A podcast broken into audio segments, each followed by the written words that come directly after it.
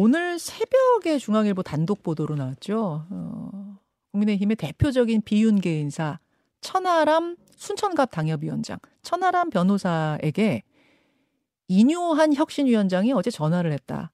전화를 해서 혁신위원 제안을 했는데 천 위원장이 거절을 했다. 이런 좀 짧은 기사였습니다.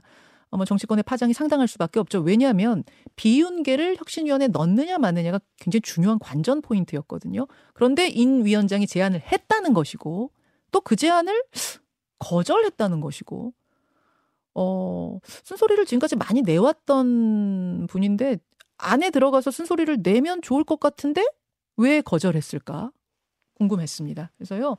저희가 뭐 윤태곤의 판에서도 분석하고 분석하겠습니다만 당사자 목소리를 듣는 게 훨씬 빠를 것 같다는 생각이 들어서 제가 방송 들어오기 직전에 짧은 인터뷰를 진행했습니다.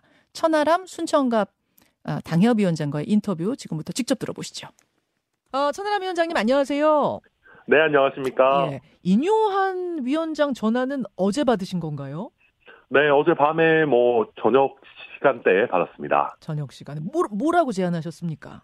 어, 처음에 전화 주셔가지고, 어, 혁신위원으로 추천하려고 하신다. 음. 어, 뭐, 이제, 특별히 의견 없으면 당연히 추천하겠다라고 하셔가지고. 아, 그러면은 다른 이야기를 하던 중에 그냥 그 이야기가 자연스럽게 나온 게 아니라 전화의 용건 자체가 혁신위원 제안이었어요? 네, 저도 이제 전화 받자마자 어, 혁신위원 해야지 거의 그런 식이셔가지고, 아. 저는 이제, 예. 어, 처음에는 혁신위원 추천 뭐 이렇게 하셔서 아, 저 말고 혹시 다른 분 추천해달라는 취지냐 한번 되물었더니 예.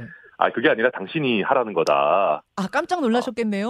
아, 네, 그래서 저도 어, 뭐 그러시냐라고 했고 예. 저도 다만 이제 잠깐 생각해 본 다음에는 네. 아, 제가 조금 적절하지 않은 것 같다. 그렇게 해서 거절 말씀을 좀 드리게 됐습니다. 바로 그러면은 그 전화 통화에서 거절하신 거예요?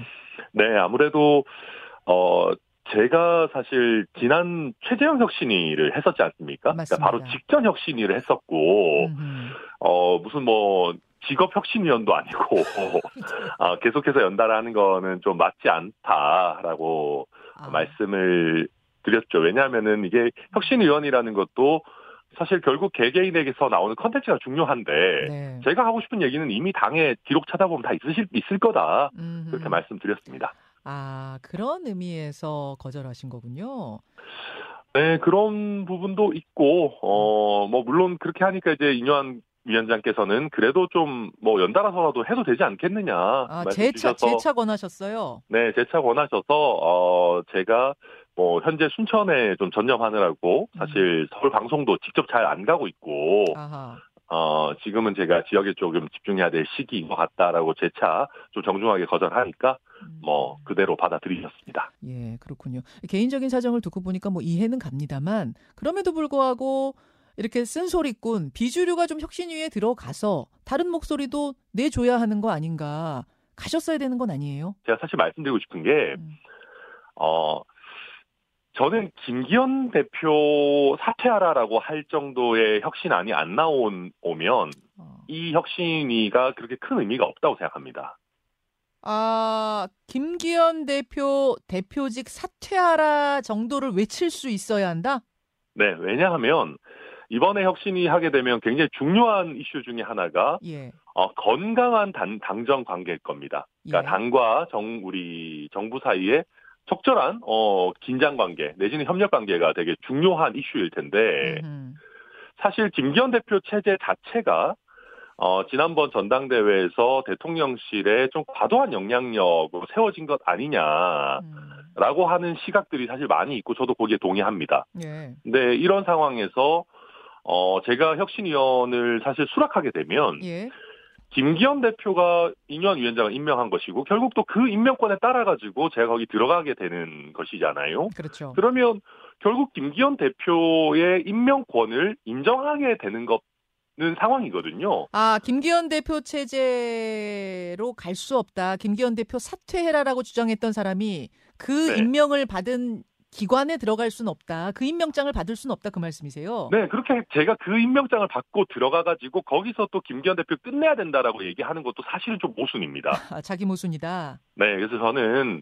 이거는 좀 아, 아닌가, 제 스스로 봤을 때도 좀 이게 모순적이고, 네. 결국 그게 아니라면은 제가 들어가서, 어, 김기현 대표 뭐 그냥 시간벌이 하는, 음. 어, 뭐 허수아비 혁신위원 같이 활동하게 될 위험성이 있는데, 허수아비. 저는 뭐, 김기현 대표 시간 어, 버는 어떤 허수아비 혁신위원을 할 생각은 전혀 없습니다. 아, 허수아비 혁신위원이 되기 싫었고 자기 모순에 빠지기 싫었기 때문에 거절할 수밖에 없었다는 말씀. 네. 그러면은 비윤계 전체 그룹의 보이콧이 아니라 천하람 위원장 어떤 뭐 개인적인 판단이다 이렇게 보면 됩니까? 아, 그럼요. 당연히 제 개인적인 판단이고요. 그리고 네. 어, 인요한 위원장께서 또 어, 뭐, 저에게 이렇게 또 제안하고 이런 것 자체도 저는 의미 있는 행동이다 생각합니다. 아, 인요한 위원장의 이 통합의 제스처 자체의 진정성을 의심하시는 건 아니란 말씀? 어, 전혀 아닙니다. 그렇다면 인요한 위원장한테 다른 사람 누구를 좀 추천하고 싶으십니까? 혁신위원으로?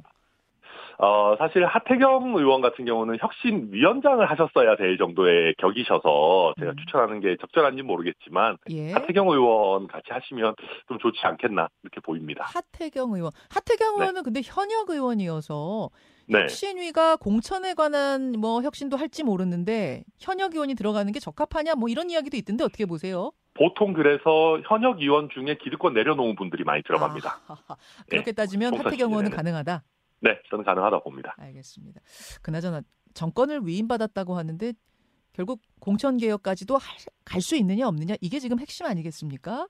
네, 그게 핵심인데요. 어, 총선을 앞두고 있는 혁신위에서 네. 공천 관련한 문제를 다루지 못하면은 이건 맹탕입니다. 맹탕입니다. 그래서 거기까지 가야 성공이 아니라 그게 혁신위의 최소한의 어떤 존재의다. 저는 그렇게 생각합니다. 근데 혁신위가 뭐 시시콜콜 공천 룰 정하는 곳은 아니고 결국은 큰 네. 방향 제시 정도가 될 텐데 네. 그렇다면 어떤 공천에 어떤 방향을 제시하는 혁신안이 나와, 나올 수 있다고 보세요?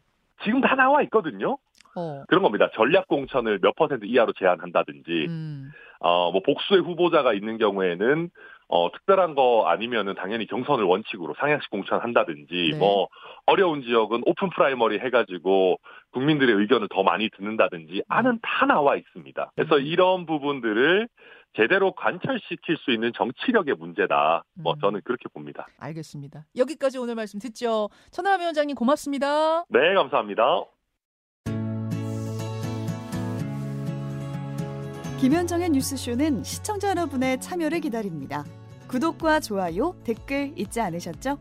알림 설정을 해두시면 평일 아침 일곱 시 이십 분 실시간 라이브도 참여하실 수 있습니다.